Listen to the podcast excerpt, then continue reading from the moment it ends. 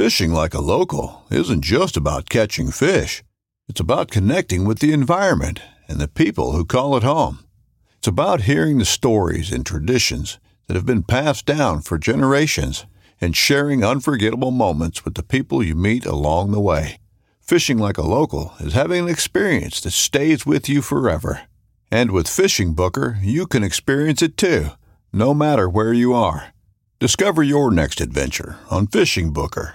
This upcoming concert season will be all about the boots, and Tecovas is your stop for the best in Western style. Tecovas has seasonal and limited edition offerings this spring and summer, including men's and women's boots, apparel, hats, bags, and more. All Tecovas boots are made by hand in a time honored tradition with timeless styles that are always on trend. And Tecovas has first wear comfort with little to no break in period. It's hard to find this level of comfort paired with this level of style. Stop by your local Tecova store, have a complimentary drink or two, that's WCB style, and shop new styles. The smell of fresh leather and friendly staff are at your service. Many stores even have leather custom branding to make your boots truly personalized. And with regular live music and events, there's no in store experience like it. If you can't make it into a store, just visit tecovas.com. That's T E C O V A S.com. They offer free shipping on all boots, as well as free returns and exchanges, and ship right to your door. Go to tecovas.com and find your new favorite pair of boots today.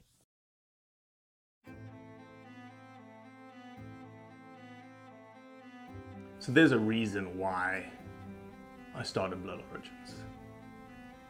And that reason is simple. Is that I wanted to convey the truth about hunting. It brings awareness to to non-hunters that it's it's more than just killing animals. How do I start it? Brittany. My name My, is- oh, does my hair look okay? It's fantastic. My name is Mike Axelrod. Start again. Yeah, I hated it too. Braxton, you said something in the car to me. You said that you were living on borrowed time. Hmm. there's a perception around who hunters are, what we're supposed to be, and a a feminist that works for a non-profit that is a hunter that has only eaten wild game for the last 20 years is likely not the thing that people think about when it comes to a hunter.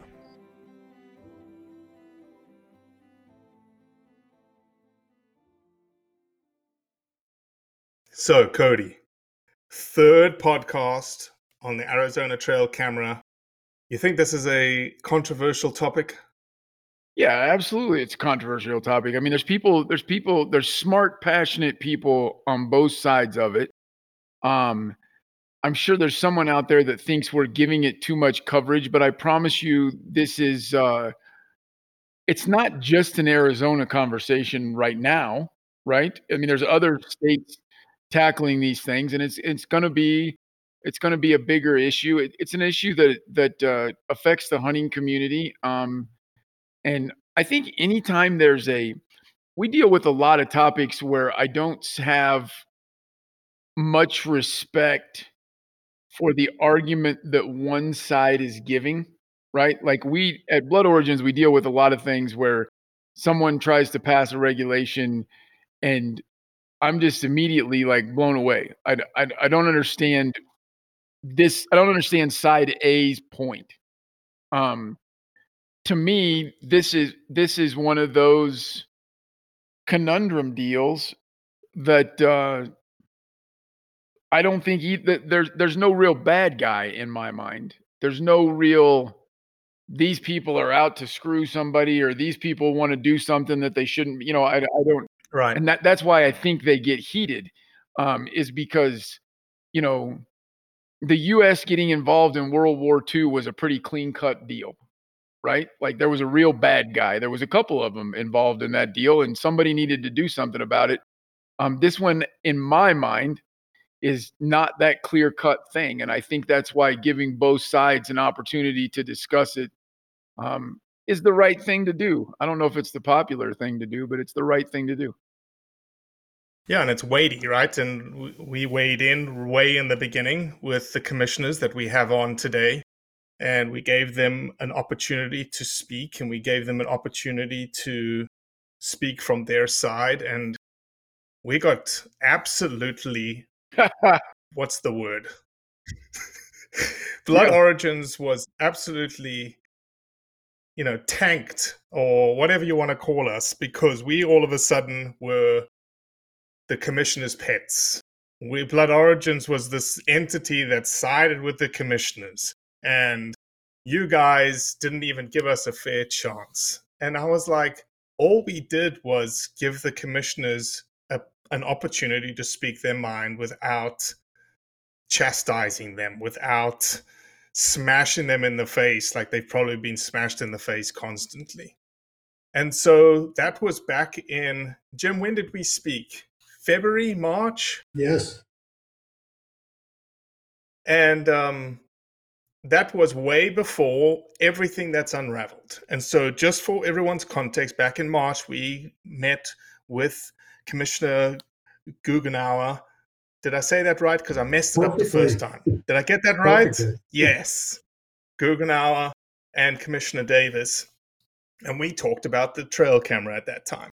And as I've said this on another podcast, if you had asked me, uh, Jim, if you had said, Robbie, where do you think we're going to land? I would have said, well, I think at the time when we spoke, it was very much a blanket ban across the board.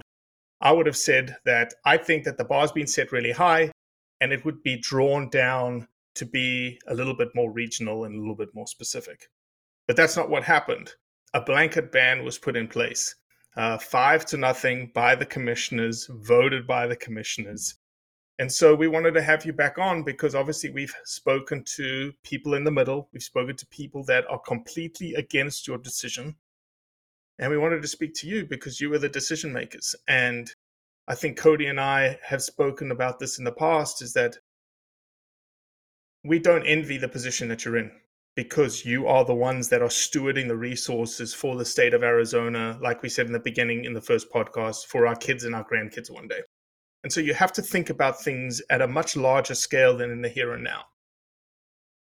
So I'm going to stop talking and I'm going to turn it over to you, uh, Commissioner Goughnour, to start with, and then I'll let you t- turn it over to Commissioner Davis and maybe just set the scene for us. Um, the reason why you voted yes, um, and we'll go from there. Sure. Thank you, uh, Robbie, for having us back on. Appreciate the opportunity. And one of the things that we talked about is during our commission meeting in June, when we spoke in February, the the rule that was on the table was a ban for the use of trail cameras for the take of wildlife. We always have to separate that out.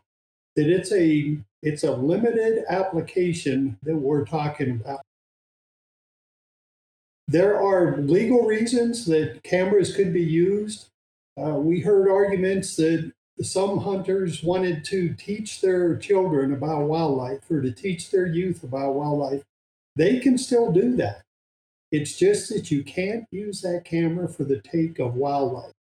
So Mm-hmm. we we heard lots of arguments related to that, and there's there's plenty other reasons for research, uh, for birding, for photography. Uh, you come up with a plethora of reasons that people might want to have trail cameras into the forest, and those are all legal. So we wanted to keep that. So after we started into the public comment hearing in March, we we got the same feedback like you're talking about that maybe there's a, a different approach maybe there's another thing that we can look at so after the march uh, public uh, input we received nearly 2000 comments from the public on that so just like your podcast was getting swamped uh, the department was getting swamped and the websites that we have here in arizona they were getting swamped. Lots of people were were debating this thing. So a couple of months later, I think it was in April timeframe, could have been May, the commission voted to open a second uh, rulemaking for consideration, and that was a consideration of two things: a season for the use of cameras, and then removing cameras a certain distance from water and they were not independent. They were two combined motions that we could have. So we got another 2,000 inputs on that uh, proposal. So I know that some people, and I've seen this on some of the web web um, websites, where they talked about oh 4,000 people were opposed. They're combining the two different rulemakings, which is inaccurate. The first one was for the ban, the second one was for the season in the off water. So there's a little bit of Okay. confusion there. But if you sum all those up at the end of the, the two, we're in a position where it was about 50 50. You could argue, you know, 45 55 or the other way around, but it was it was close to that number uh, going into that. Uh, I'll also add just just a point of fact. After the decision's been made, there's probably been more people come out in support of the commission's action than we had ever during the debate. So I thought that that was uh, kind of interesting. Mm-hmm. But what really got us to this problem was uh, inputs from constituents about issues that were happening in the field. Uh, we know there's a, and I like Kurt's uh, term here, generational kind of drought going on in the West right now. Uh, with applications like uh, onX and things that can can track where all the water are. Everybody knows where the water holes are. And in Arizona, we have 3,000 water holes, and every one of them is shown on a map. So anybody can walk into there and find locations where there's going to be um, a water hole and a place to, to put a camera down there. So it impacts the other thing that we heard from constituents routinely was confrontations that were happening in the in the field Right. Um, one guy having a hunt go- an active hunt he's in his tree stand and somebody drives in on a quad and literally drives right to the edge of the water hole on his quad gets off checks his camera gets his sd card turns around and leaves uh, some hunters spoke up about that. Hey, what are you, what are you doing in my area? I, I'm hunting here. And varying degrees from I didn't say anything to the person, I just let him come in and out, but it happened every day during my hunt to where people actually got out of the tree and got confrontational, and um, uh, those types of uh, uh, inputs were received by the department. So those are out there. I mean, those aren't uh, made up. I know a lot of people say that you know they're they're. I've never had an incident like that, and and I'm sure it's a small number that do that, but uh, those are out there, and it's getting worse. When you think in the state of Arizona that we have seven and a half million people here today, the population in Arizona is growing about a hundred thousand uh, people every year, or about a million people every decade, we increase in Arizona. With COVID, they're saying this could probably be every nine years that we would add a million people to our population. So this isn't going to get any better. I mean, the more people that are out there, the urbanization that's going on in the state of Arizona, and then you couple that with private land that people don't have access to go hunt, and even on public land where some gates are locked and denying public access to that, all of a sudden you start to get squeezed down in a lot of cases to, to where these water sources are. And I, I say this for last because my, my uh, decision making process was more, uh, more about the fair chase. I'm more of an analytical type person, and I like to see things black and white. A lot of times, these these aren't black and white kind of decisions that we make. But when I look at fair chase and I look at the North American model for wildlife conservation, and it clearly states in those documents that the animals must be given a fair chase, fair chance to escape what they're um, what they're being hunted, and clearly this does not. Cameras do not do that. The Arizona Game and Fish Department has a fair chase website, and I encourage everybody that's listening to your podcast to go look at it at the Arizona Game and Fish Department Fair Chase. And it specifically states that technologies or practices that give a hunter an unfair advantage is not fair chase. The second one is that a technology or practice that allows a person to pursue wildlife without being present. And I kind of emphasize that even during the commission meeting, that without being present is just an absolute description of what a trail camera is doing out there. It is scouting without you being present.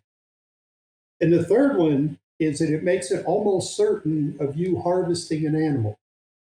Uh, we listen to both sides. You know, we have people that oppose the the ban, and they say, "I've never seen an animal on my trail camera that uh, that I harvested." We listen to people that support the ban, and they go, "Hell yeah, we see animals on our trail. That's why we have them there. That's why we're hunting there." Mm-hmm. So you get both sides of of those arguments. But for me, there's a plethora of reasons out there. Each commissioner, um, I hope everybody listened to the June commission meeting because each commissioner had a different perspective on why they voted for this. Mine was specifically the fair chase issue, and I'll be glad to turn it over to Kurt. And he he had a different perspective on some uh, some of his reasoning.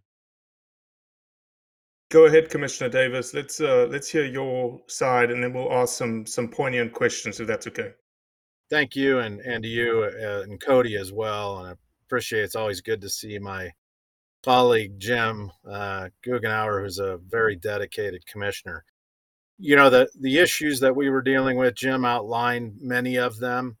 At the end of the day, in my nine and a half years on the commission, we have increasing population growth, increasing number of people that put in for our limited number of tags that are available.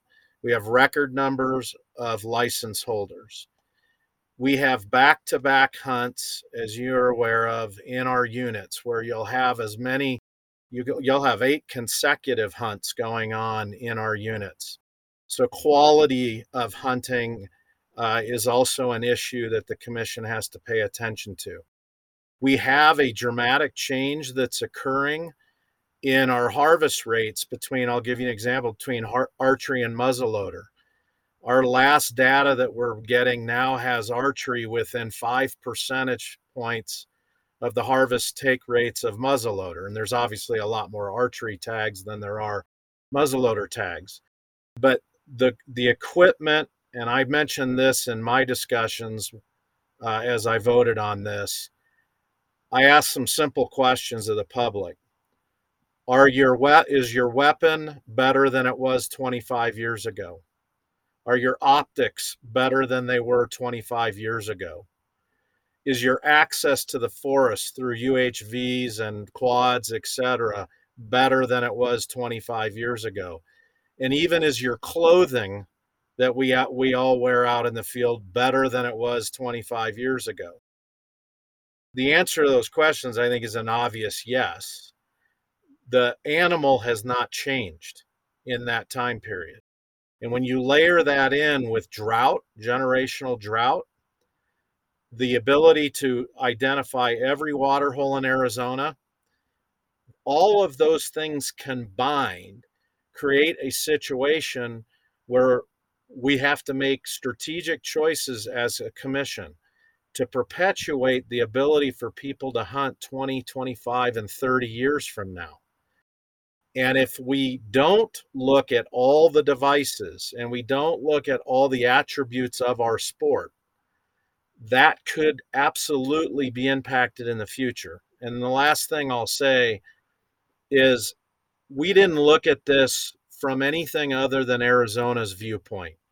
I don't think you have this conversation in places like Minnesota or Alabama, as we talked about last time where water sources are, are ubiquitous and they change and there are always new ones.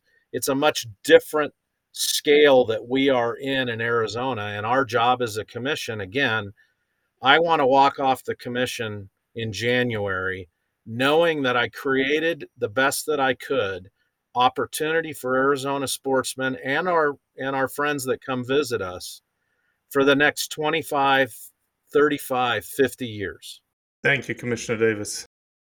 Um, so I, I appreciate both of you and and and obviously the your viewpoints and your decisions and your reasoning for why you chose to vote for a trail camera. So um, I've got some questions that I'd like to pose from you that I think is is some of the things that we've heard. And I know Cody's been it's been sort of running around in his brain. So I'm going to start with with you, Jim, if that's okay your reason for why you decided to ban the trail camera was fair chase. Okay. However, you're probably well aware that Boone and Crockett, Pope and Young, National Deer Association all believe that the use of trail cameras is fair chase. Um, yes. So I, you know, we've been uh, hearing that since this decision was made, and we should actually Kurt could probably answer this or he can follow up because he was actually uh, interviewed by Boone and Crockett. And when it was explained to the author of the article that was published in Boone and Crockett, uh, what we were doing and why we were doing it, and specifically goes to the drought issue. At the end of the article, the author agreed with it, and he stated that explicitly. He agreed with the Arizona Game and Fish Commission that when you talk about a drought and you talk about excessive numbers of cameras and you couple that with fair chase, something needed to be done.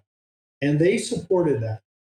Um, I believe, and this is my personal opinion, there will be other groups and other agencies that will come around to this thinking. If you if you research it enough and you really dig into it and spend the time researching it. There is no other alternative, Robbie. This, if you allow this to continue, and we get two decades down the road from where we are today, we are beyond the mm-hmm. capability of maintaining wildlife for future generations. And I, you know, we go back in time. History always is the best teacher, right? So uh, I go back and I think of Theodore Roosevelt in the early 1900s when he came out west and he watched the uh, the buffalo being uh, taken here and the wildlife being taken. There was a huge market on the East Coast and in Europe for pelts and furs and feathers and meat, and everybody was making good money. I mean, even the railroads and the river barges that shipped this stuff down to New Orleans to send it over Europe uh, they were all they were opposed to Theodore Roosevelt doing anything legislatively to impact that. Life was good for all those people. If it wasn't for conservation like Aldo Leopold, George Grinnell, Roosevelt himself, you know, the Pittman Robertson Act would have never been passed on September 2nd, 1937. Had it not been for that conservation legislation we probably wouldn't have this conversation today because there probably wouldn't be hunting in America today.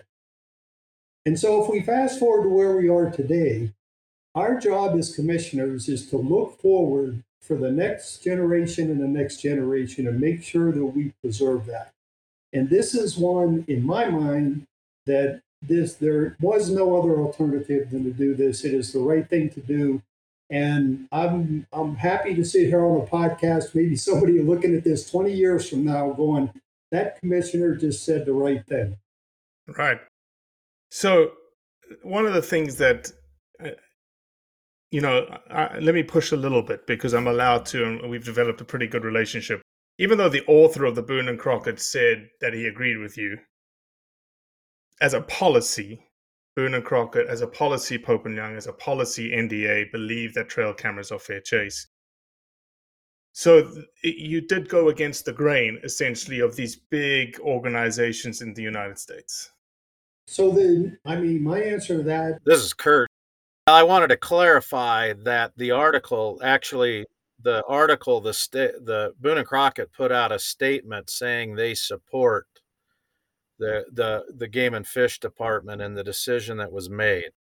The second component to that, I think it's always important to point out, they are actually going to consider reopening uh, their view of this issue. By the way, they have you know their fair chase committee is contemplating whether they need to to reopen this. But even if they choose not to, which I would certainly understand, there that organization appropriately so represents a specific piece of the outdoor community of their of sportsmen and the recreation of hunting a game and fish commissioner in a department also represents the species themselves, the wildlife, the conservation, all the pieces of science that go into it. And I just want to add one more thing and then I'll I'll shut up for you. One of the one of the important things that that also comes out of the discussion of this rule there were a number of businesses that were preparing to now provide camera services uh, so that and and some of them communicated with us which i give them a lot of credit saying look i'm getting ready to launch my camera business and i'm going to sell subscriptions to my camera service. If you had that on a wide scale occurring in arizona say we had 10 or 15 of those businesses with thousands of cameras out on in the field and now just simply selling subscription services and you could even have you know variable pay rates for what animals you got to see or not got to get to see based on your subscription levels now you're getting into the full monetization of wildlife which is another thing that a commissioner has to be um, has to use as part of consider uh, consideration. Because we all, I think, would agree that are sitting in this podcast that the monetization of wildlife itself, if left unchecked, and I, and as, as as it was at the turn of the century, that will create a scenario where future generations are not going to have the same opportunities that we have. Cody. Yeah, so uh, I I think uh, all great points um, couple of things that I jotted down. I'll just, I mean, the technology thing, like, obviously, there's things in the world that are gray and subjective areas, right? Because you you have a group of people that say we should all be only using handmade longbows. There, there, those people exist, and then you have a group of people who have rifles who through Bluetooth have to do very, very little to get the exact range and pull the trick. Like there's this huge gap, and with technology, there has to be a decision made. Um, I think really one of the big rubs on this is that trail cams have been a thing for a while, right? Like this wouldn't we wouldn't even this wouldn't even be worth talking about if someone said, "Hey, I think I'm going to invent a trail cam." and then Arizona Game and Fish said you can't use them to take animals, and it never happened. Right? We're we're we're physically pulling away something um, to something that people have been doing. You know, some of them 15, 20 years probably is a safe estimate for how long folks have been using trail cams. That subjectiveness um, is a thing that I see in our system of government. There's not a lot of that's your guys' decision, right? When it, when it comes to the subject, subjective, what's best for our mission as an organization, that's your decision. Um, I think that there was a lot of feathers ruffled because of what Robbie brought up, that kind of the rest of the governing bodies in the hunting world at this point right now disagree that's where the feathers got ruffled. But at the same time, it, it's almost a it's that's a subjective gray area, and the way that the state of Arizona is set up, that's your guys' call. Um, the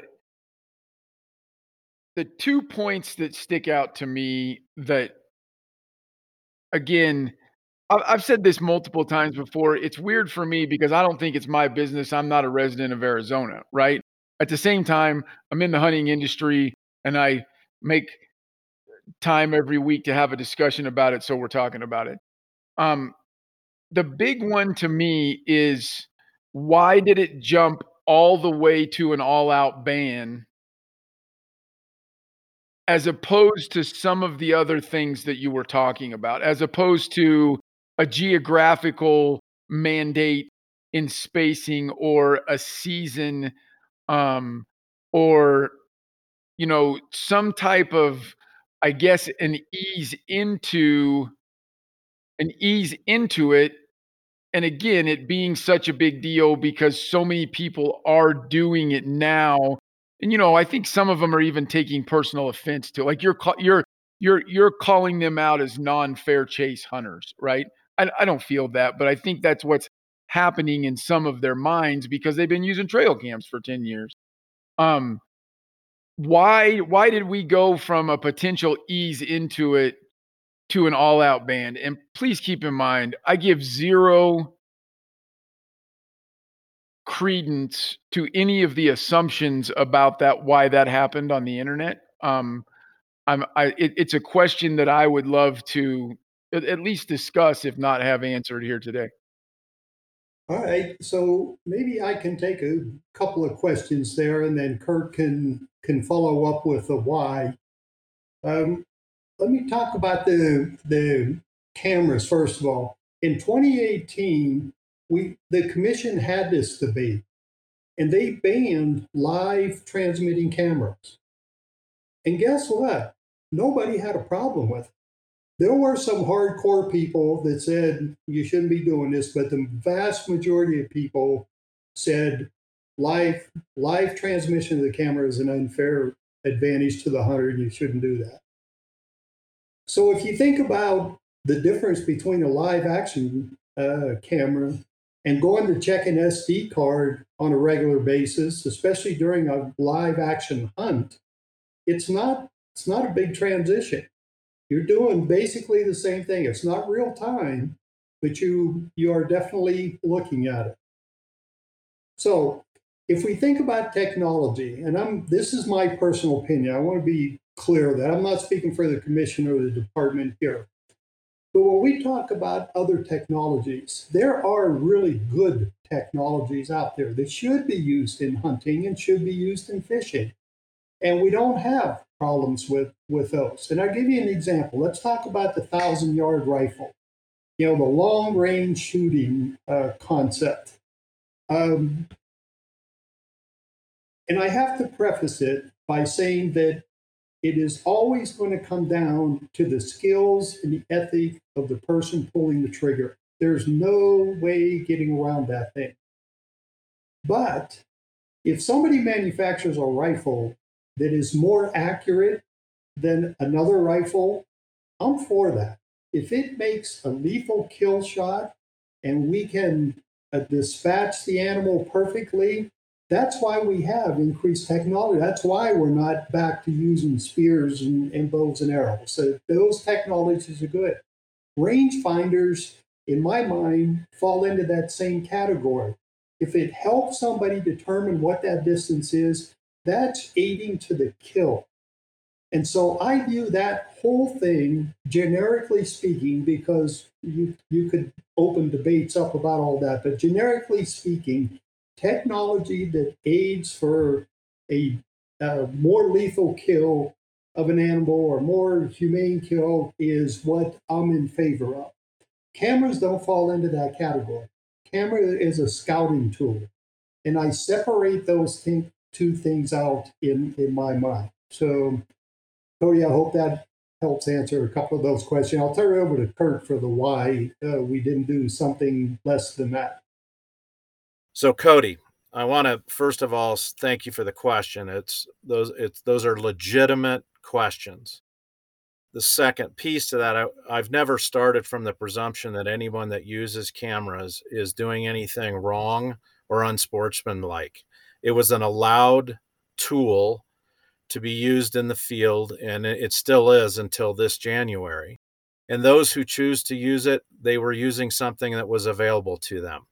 The discussion about cameras actually has been going on since I've been on the commission for nearly 10 years. Um, and, and during that time, I'm sure you know, technology, the cameras themselves have improved and changed dramatically as well as the cost basis. And also, Arizona is not the first state to disallow the use of cameras. Nevada went to a seasons model, which, by the way, they are now reconsidering because it it it creates issues where you have cameras being used in certain species hunts and you have not cameras being used in other species hunts, which in some ways makes no sense at all. Um, they're an arid state like us, and we're dealing with some of the same exact issues. And and and I've talked to members of the commission there and their uh, folks in their department, and the issue of cameras will be back on their table. It's on the table in Utah. I know you're aware of that. Another state that has large arid areas. So you but I, your questions are always legitimate, and what you do as a commissioner is you're amalgamating all the technologies. You're looking at through a lens of all the technologies, not one in itself. We deal with all kinds of technologies that never get the headline, so to speak. Drones, self-shooting rifles, that you know that that kind of technology. Um, you know, we deal with you know automatic. We had to deal with you know you went from old-fashioned baiting, as I'll call it, to automatic baiting distribution systems. All of these technologies ebb and flow and they change. And commissions have to deal with that. And by the way, the easy thing to do in any of these uh, decisions, quite frankly, is to kind of pretend it's not going on and go about your business as a commissioner.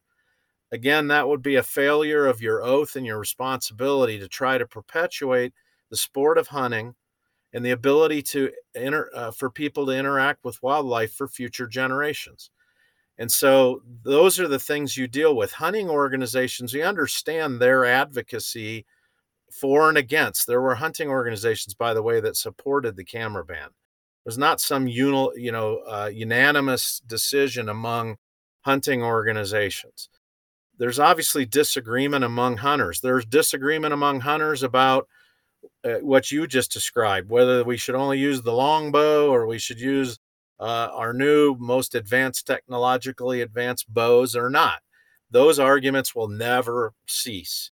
Uh, there's arguments among muzzleloader hunters about whether you use old school blunderbuss or whether you can use online inline muzzleloader systems. So those debates are part of being on the commission. They rage and they go on all the time. And you have to take all of these technological decisions, look at them in their totality, and look at the landscape and the population mix and the area that we are responsible for, which is Arizona.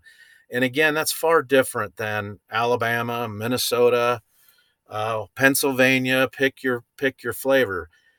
Our job is Arizona, and our job is to try to perpetuate hunting and perpetuate the the the health of wildlife for future generations. It's that simple. Let me ask this, Jim. The I you know couldn't really get to the whole blanket question that that Cody was after, and, and that's really I guess that was my surprise too. And I mentioned that at the beginning of this podcast. Did we did the blanket ban? You know, we talk a lot about bad apples. There's bad mm-hmm. apples in the hunting community and they paint a bad picture for all of us. Did you not just take the bad apple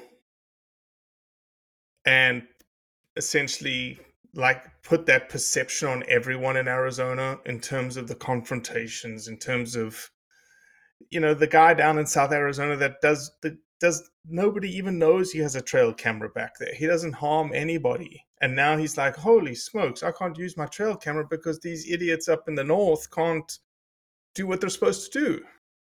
Yeah, yeah. We um, we definitely heard those arguments, and I'll start. You know where Kurt was going is that 97 to 98 percent of the hunters in the state of Arizona abide by the rules that we have in place.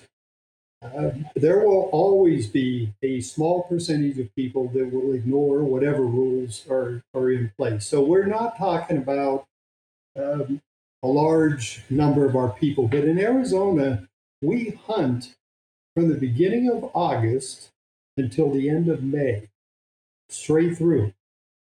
So we're talking about how many cameras are out in the field and, and when they're there and how much of that we have uh, going on. June and July are the two most recreated times in the state of Arizona. In the valley and in Tucson and Phoenix and Tucson, it is so hot everybody wants to come up here and recreate. So our forests are full in the summertime of people camping, people riding quads, people in the forest. So when you look at it, it is continual that we have people out there. And, um, you know, when do animals get a, a chance to rest? Uh, shed hunting is huge in the state of Arizona. We have people out there hunting sheds all the time. So constantly there are people in the in the forest putting pressure on it. And it's not a question of a few bad apples or a few guys that are making this. It's more like we were talking about in the earlier segment. I think the um, making sure that uh, we do ethical hunting here. Everybody agrees in Arizona and even nationally, if you have legal, regulated, and ethical hunting, people support that. If you don't have one of those th- three things going in, people don't support it. So we you can get a small group of people that say, oh, it's only isolating in a certain area. It is not. It's a philosophical question about what is the ethics of our hunting and what do we want hunting to be for the next generation and beyond. Cody. Um, not to, and I, I, it's very important to me that that it doesn't come across that I really have a rock solid stance on this either way, but I guess I would have to ask for just one more comment on why we didn't do why why you didn't do it's not me. Why there wasn't some sort of a first step why there wasn't um i i, I think your answer of you know all year round our land is inundated with people. I, I, I, completely botched and paraphrased what you said, Commissioner, and I'm not trying to do that, but I, I get what you're saying there. Um, but was was that the reasoning discussed in the commission in the in the process of going from so you know like in Colorado shed hunting is a gigantic thing as well so we have a shed hunting season um, to try and eliminate some of that pressure. Um, you know, that's a whole nother discussion that I don't really completely understand it because the people are still up there walking around. They're just not picking up the thing they can after April 1. But, but was that the reason the year round activity with the reasoning for not doing a season or not doing a geographical perimeter around the 3000 water sources? Well, the season is is just that. You know, we hunt ten months out of the year here, so that's why a season uh, wouldn't work. As far as why we don't have it on water, uh, we heard from constituents that if you say you can't you can't mount a trail camera within a quarter mile of water, everybody will move a quarter mile plus hundred yards and um, put a camera on every trail leading to that water. So you're not going to fix anything by doing that. In fact, you're going to exacerbate the problem, increase the number of cameras that are that are out there. So uh, it was, I think, a lot of people looking at different aspects. That we we have a long hunting season, season like our back to back, like Kurt was uh, saying earlier. Um, we there literally were companies that sell the data that they have from their cameras that they would put out there uh, from the times that they could collect information and then and then uh, put that out on a, either a website or sell it some way. And then more cameras that would be in the field if you tried to move it away from water so speaking for this commissioner that's kind of where i was coming from that i didn't think we were going to fix anything by trying to impose a season or a distance from water. Jim, one of the things you mentioned in the beginning was tied to confrontation, right? This idea that someone's going to walk in on a water hole, someone's hunting it, they get upset, you're messing up my hunt kind of thing. But doesn't Arizona have the first come, first serve? Wasn't that something that was really pushed hard in Arizona from a law perspective? And so, well, number one, I again, I'm like Cody. I, am not a, a resident of Arizona. I do not hunt Arizona. Is that a law that is that people abide by? Are law enforcement officers called in? You know, is the etiquette there for this first come, first serve? So, um, if Kurt's back on, he could probably answer this better than me. But the first come, first serve was more related to tree stands. And what happened in a couple of cases is that a hunter who owned a tree stand walked into his hunting spot and there was a person sitting in his tree stand. And I think at the end of the day, they said it's public land and therefore anybody can use that tree stand and it is a first come, first serve basis. And I'll turn it over to Kurt because I know he's got more to the history here. I didn't I didn't hear all of that and I apologize. I'm still trying to make my connection work from little, little Dolores, Colorado a little better. That I, I think the and I've heard parts of what you were discussing and I and I don't want to run too far afield from that. And and Cody and Robbie's uh, legitimate, thoughtful questions. You the the what the effect of quality of hunts is something that hunters in Arizona regularly talk to the commission about. The number of people who are out on the resource from if you're in the sixth hunt and I'm in the third hunt and you're coming in and out of water holes, you're coming, you know, as as somebody would like to, and under and it's under, understandable they're out scouting. The more and more of that that goes on with the traffic into our limited water holes with cameras, impacts people's quality of their hunts as well. And and we have seen the number of people talking about quality of hunts for uh, for many years. And you know, there's always a debate about quality versus quantity. Commissioners deal with that too. Some people want to be able to go hunting more often. Some people want to only be able to. They want less hunting and larger animals. Uh, that debate rages on for commissioners as well. When you get into the technology aspects of all of these things, commissioners have to deal with people that have opinions on all sides. And at the end of the day, going to Cody's question of why didn't you t- choose something lesser? We looked at seasons, and seasons are problematic because we have hunts year round. So you're going to say this species is worthy of using a camera, and these species are not worthy of using cameras. The second is is when you put cameras off of water, you'll actually proliferate more water, uh, more cameras because obviously it's not hard to put 10 cameras around a water catchment with 10 different game trails coming in and out of it. And so we'd end up actually with more cameras in the field. And that was not something the commission was interested in. And that would increase conflict as well. If all of a sudden we double the number of cameras out there, you will have more conflict. Those are all realities that are growing even when we were dealing with cameras over the last 10 years. And, and I do want to close with that, Cody. This issue is not new. It has gone on since I've been on the commission. It it escalates as do other discussions of other technologies and you laid it out beautifully. You know what? Why not this? Why not that? Those are the tough decisions that commissions make. And I always tell people, I tell my friends and and Commissioner Goughnour knows I tell fellow commissioners. If you have an expectation that you will leave the commission more popular than you went on, uh, you need to change your perception because you will not leave the commission more popular than when you went on. And that's okay. That's not your job. We get paid the big bucks.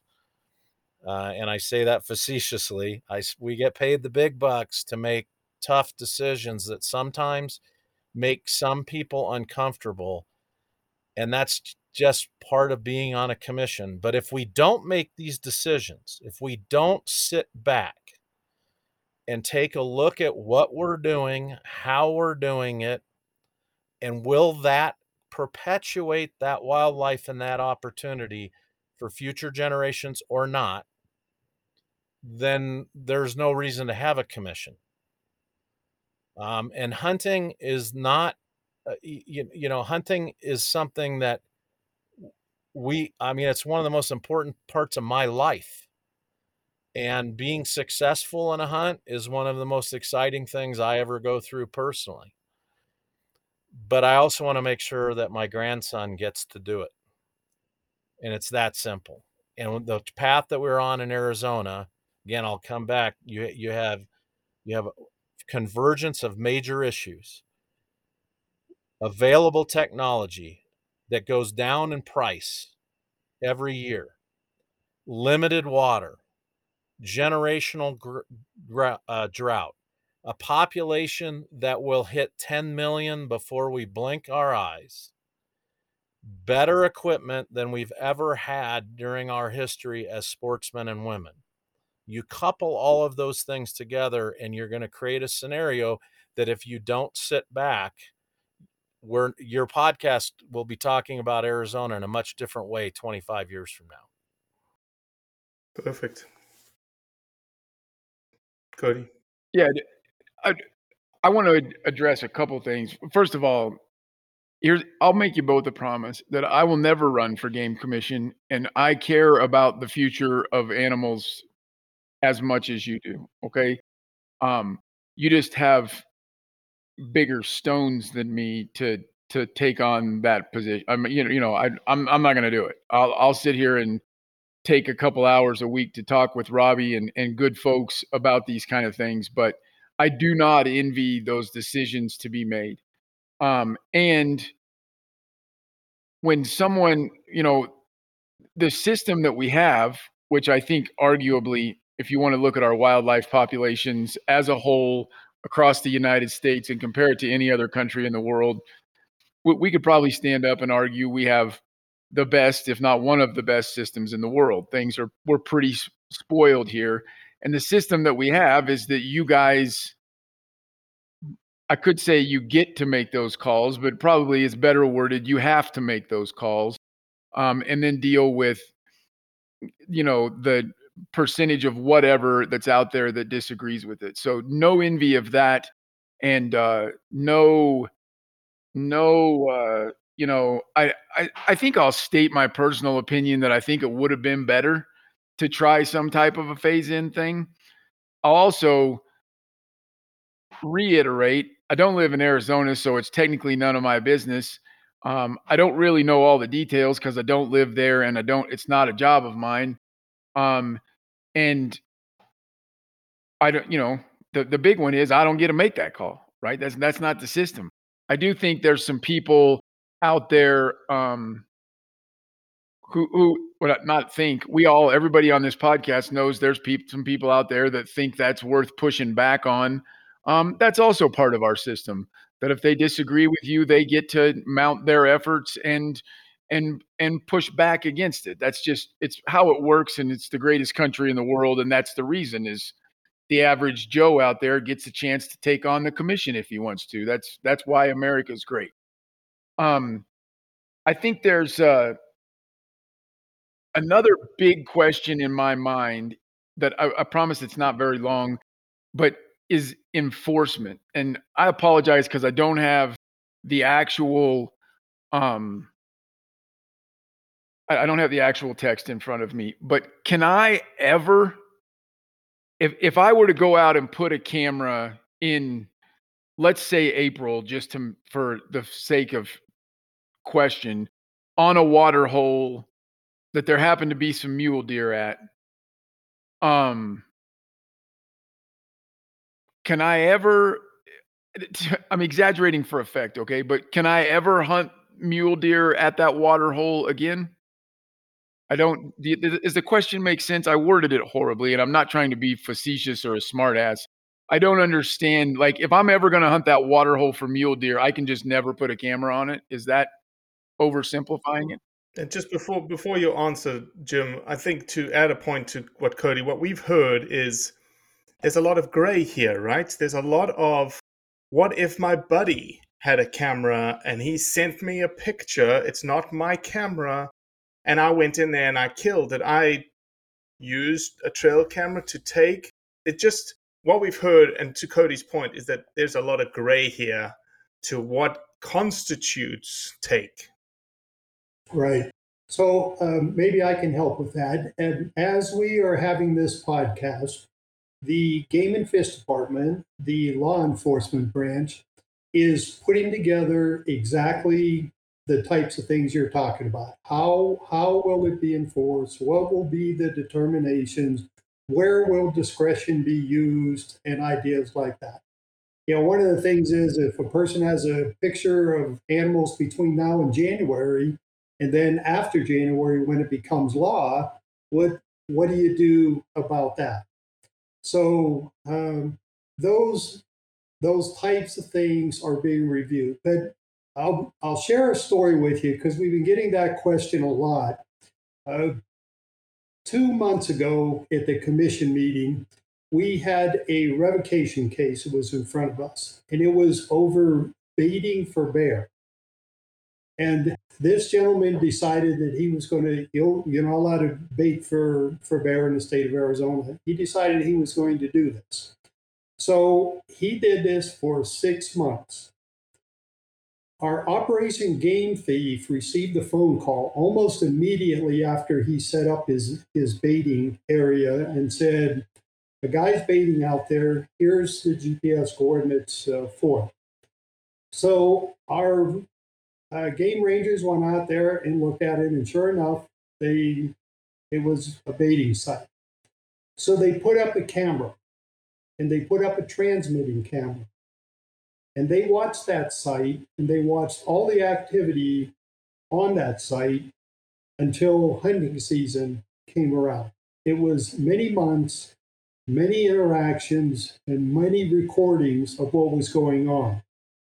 When the guy came in to hunt over the bait, he was in his tree stand when the game ranger literally walked in on him and said, what are you doing? So there wasn't a question about, oh, I'm not, no, no, I'm not using that bait or, or anything like that. And so there, all those tools that are available to game rangers and wildlife managers, uh, they will use to implement these rules. Now, will there be some subjectivity in it? Absolutely. I mean, no, no cases that we have uh, don't involve statutes, rules, some interpretation of, of what that thing is. So I don't think it's going to be a race to see who can write the first citation over this thing. I think it'll be quite the opposite. I remember Chairman Davis was telling me that when they when the commission passed the baiting rule, it was something like eight years before there was a case before the commission that was related to baiting. And I wouldn't be surprised if it's like the same thing here. But I can assure you, Cody, and constituents that listen to this, it's not going to be, hey, I had a, a picture and I can never go back to that area and, and look at that. It's going to be something where you're caught red handed and there's data to prove what you've done. And that's where the that's when the citations and the revocations will happen. So more to come. We've been telling people that between now and January, you will be getting updates of how the rules can be implemented and interpretations of it. So if you're in Arizona and you're watching this, uh, stay tuned to the Game and Fish website because that's where it'll be posted.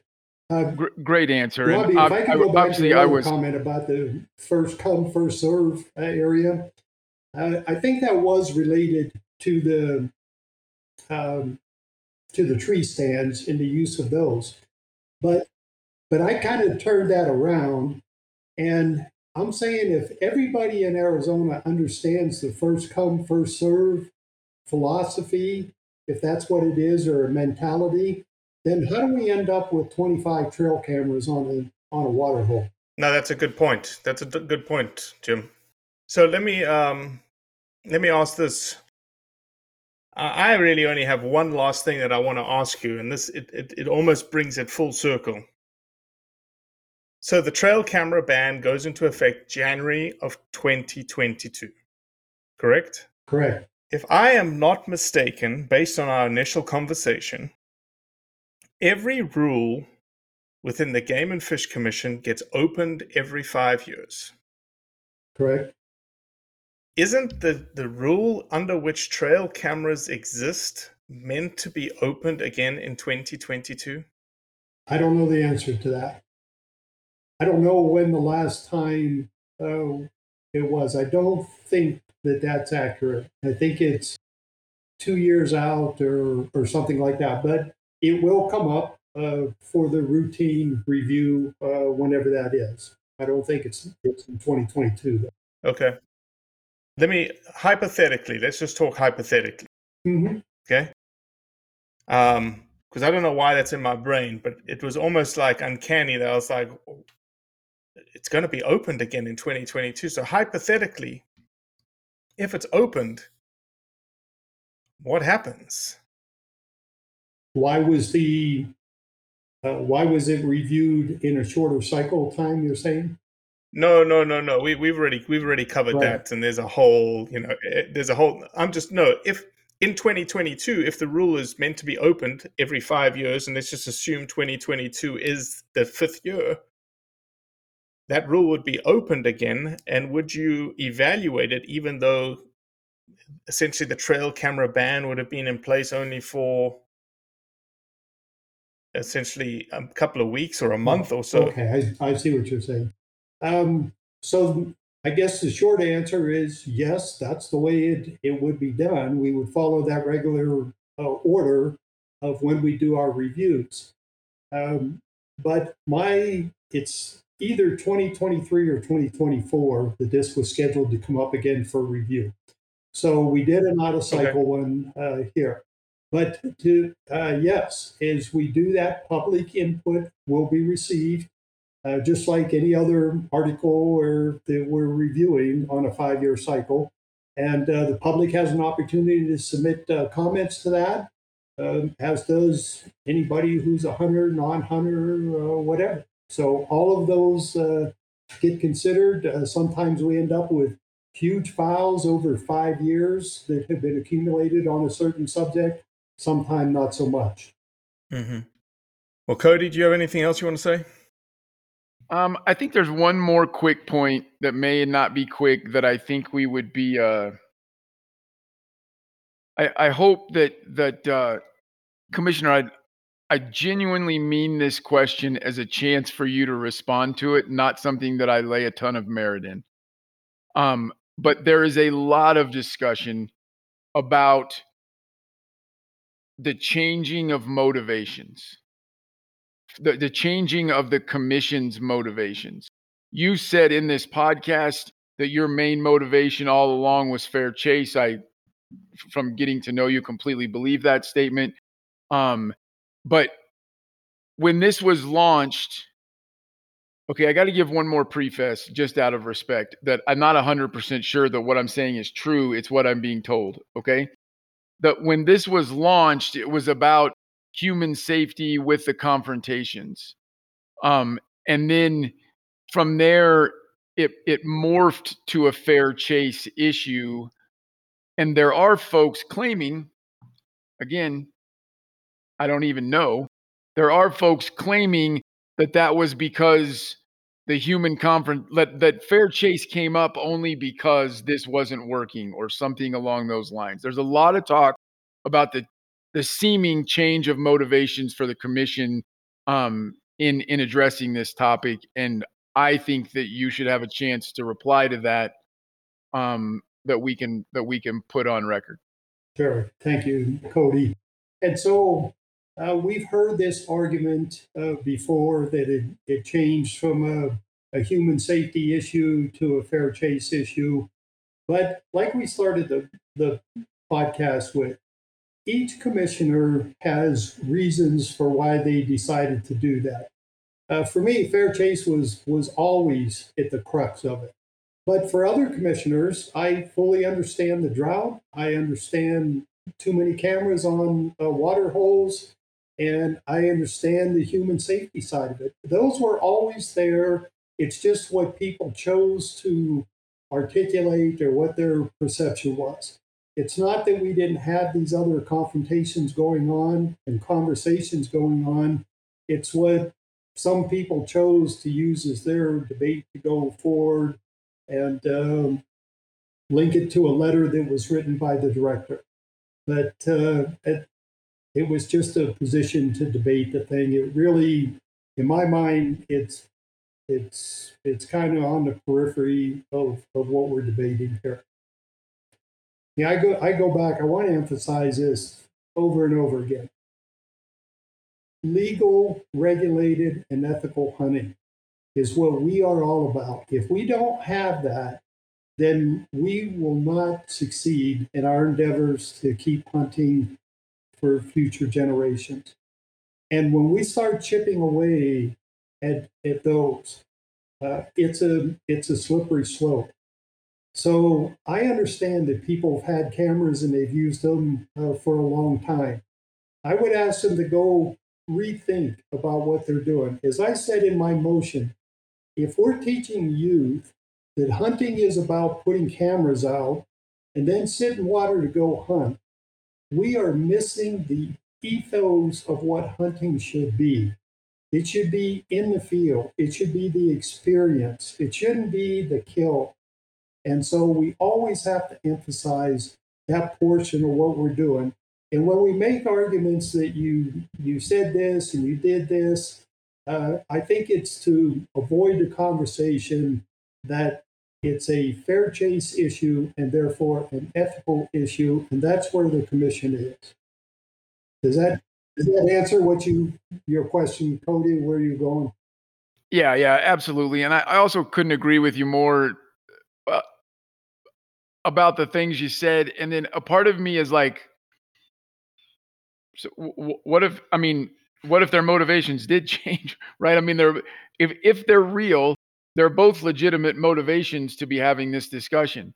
Um, l- like I said, I still. Uh, and I got a little tiny deep down part of me that uh you know is not anti-government but skeptical or or questions right like I'm not I promise you I don't that's all it is I also completely respect law enforcement and the rules and I 100% believe that game commission rules um, combined with early conservation efforts in the Lacey Act and Pittman Robertson are the reason that they're they're the reason I get a lot of elk and deer on my trail cams, right? because they're there. Um, and it's uh, I, I I respect all of that, and I I think that you had to make it. You you know you, you had to make a decision. Like I said, um, if I was the omnipotent ruler of omniscient and omnipotent ruler of Arizona game laws, I would have at least pushed to find a way to lessen the effect instead of try to eliminate it outright. Um, but I'm not. I'm just a joker sitting in his loft in Colorado that thinks he has a reason and a right to talk about it. That's all I am. Um, I don't think all of the when people feel like their rights are being attacked, um, you know, a lot of good people go into a, a hyper defensive mode, and I think that's where this change in motivation and it's all about timing and all of the kind of political mumbo jumbo that I I don't I don't have enough knowledge to sink deep into. So I'm not envious of your decision. I don't uh, get it 100%, um, but I really do think it's cool that game commissioners get on a forum like this um, and let me say things that aren't just agreeing with them and and applauding them 100%. I, I think that's awesome that you guys did that. Um, and I have full faith and belief that you guys, your motivation was to do what's best for the animals. Um, it's also just a fact that sometimes those things are subjective and we've got to deal with that. That's where I'm at. Yeah, um, I take a little bit of issue with the word subjective. Uh, I think the data is, is pretty clear with, with what we're, the way we're looking at it. Uh, don't forget, 50% of the people that we spoke with support the, the commission's decision to do this. So you're hearing from people that, um, you know, might be opposed or might have their reasons to be opposed to it. But it would, the, the other issue about, you know, it's our right to do this and you're taking away rights that we have. Hunting in the state of Arizona is not a right, it's a privilege. And people need to understand that. It can go away. And I mean, the legislators could come in and they could make a decision that we're not going to do that. So we tried to emphasize that to some people that, um, you know, it's it's a good thing that we have hunting in Arizona is a is a great tradition and a great sport. Um, and so that's kind of where we are. We're one of those 50-50 kind of decision things. There's no right answer, as, as Commissioner Davis said you know, I've lost friends. I've got I've got people I thought were friends who don't want to talk to me anymore. We got some really derogatory text uh, during the meeting and right after the meeting when this decision was made from people that are in my personal contact list. So I get what he's saying and I understand that. And what you're saying, Cody, is exactly right. Uh, we have this, you know, burden or whatever you want to call it to do what's right for conservation and for wildlife in the state of Arizona. And that's the path I think we're on as five commissioners. Uh, I'm proud of the, my co-commissioners making this decision. I was I was intrigued uh, to listen to their rationale and the, their reasons for their vote because they were all different, and uh, I really enjoyed that. And uh, I, I don't know what else to say except uh, that's where we are today. And uh, I look forward to the, the future of hunting in Arizona, and I can't wait to see uh, see how things roll out. Yeah, just really quickly, my only use of the word subjective was there are a lot of other hunting organizations and regulatory groups who disagree with the fair chase at this time. That's that's what I meant by it was like Arizona made a subjective decision based on fair chase. Um, other groups have made the other decision. Not, I'm, I'm not saying anyone's right or wrong, but it is subjective in the fact that there are people in regulatory positions who disagree right now. And that's what I meant by the word subjective. We'll just agree to disagree on that point. yeah, ab- absolutely. And I can, I have full appreciation for that. Thank you very much. Thank you. Yeah. Well, Commissioner Goughnour, uh, Jim, we much appreciate, as as Cody said, we much appreciate the ability to test you, push you, not necessarily agree with everything that you've said. And I did just receive an email from uh, Commissioner Davis that he got struck by a storm and got knocked out. so um, wait, wait, wait. His connectivity got the, the Commissioner Davis is fine physically. His correct. Sorry, his, his, connectivity got knocked out. His connectivity got knocked out. Um, but yeah, we appreciate you you coming on again, Jim, and um, thank you for just being willing to step out. Right, because you never know what's going to happen, especially on a podcast and the kinds of questions you're going to get. So we appreciate you uh, coming on, and especially obviously Commissioner Davis coming on. Uh, absolutely. And so, uh, Robbie, this is this whole experience going back to our first meeting has been just just great. I I credit both of you. I mean, this is a good debate to have. We know going in. I mean, anyone who looks at blood origins knows that debate is raging out there on various fronts, various topics out there. You guys handle this marvelously and uh, I have I have no problem talking with you about these positions, knowing they're going in. You know, everyone's not going to agree. That's that's a given. You know, we have that all over yes, the place. So uh, I appreciate what you guys did. I appreciate uh, the questioning and the fairness in in both of our podcasts we've done. Thank you, Jim. Yeah, thank you very much. Well, that's it for today. I appreciate you listening, as always. Leave a review, share it with your friends, and most importantly, do what's right to convey the truth around hunting.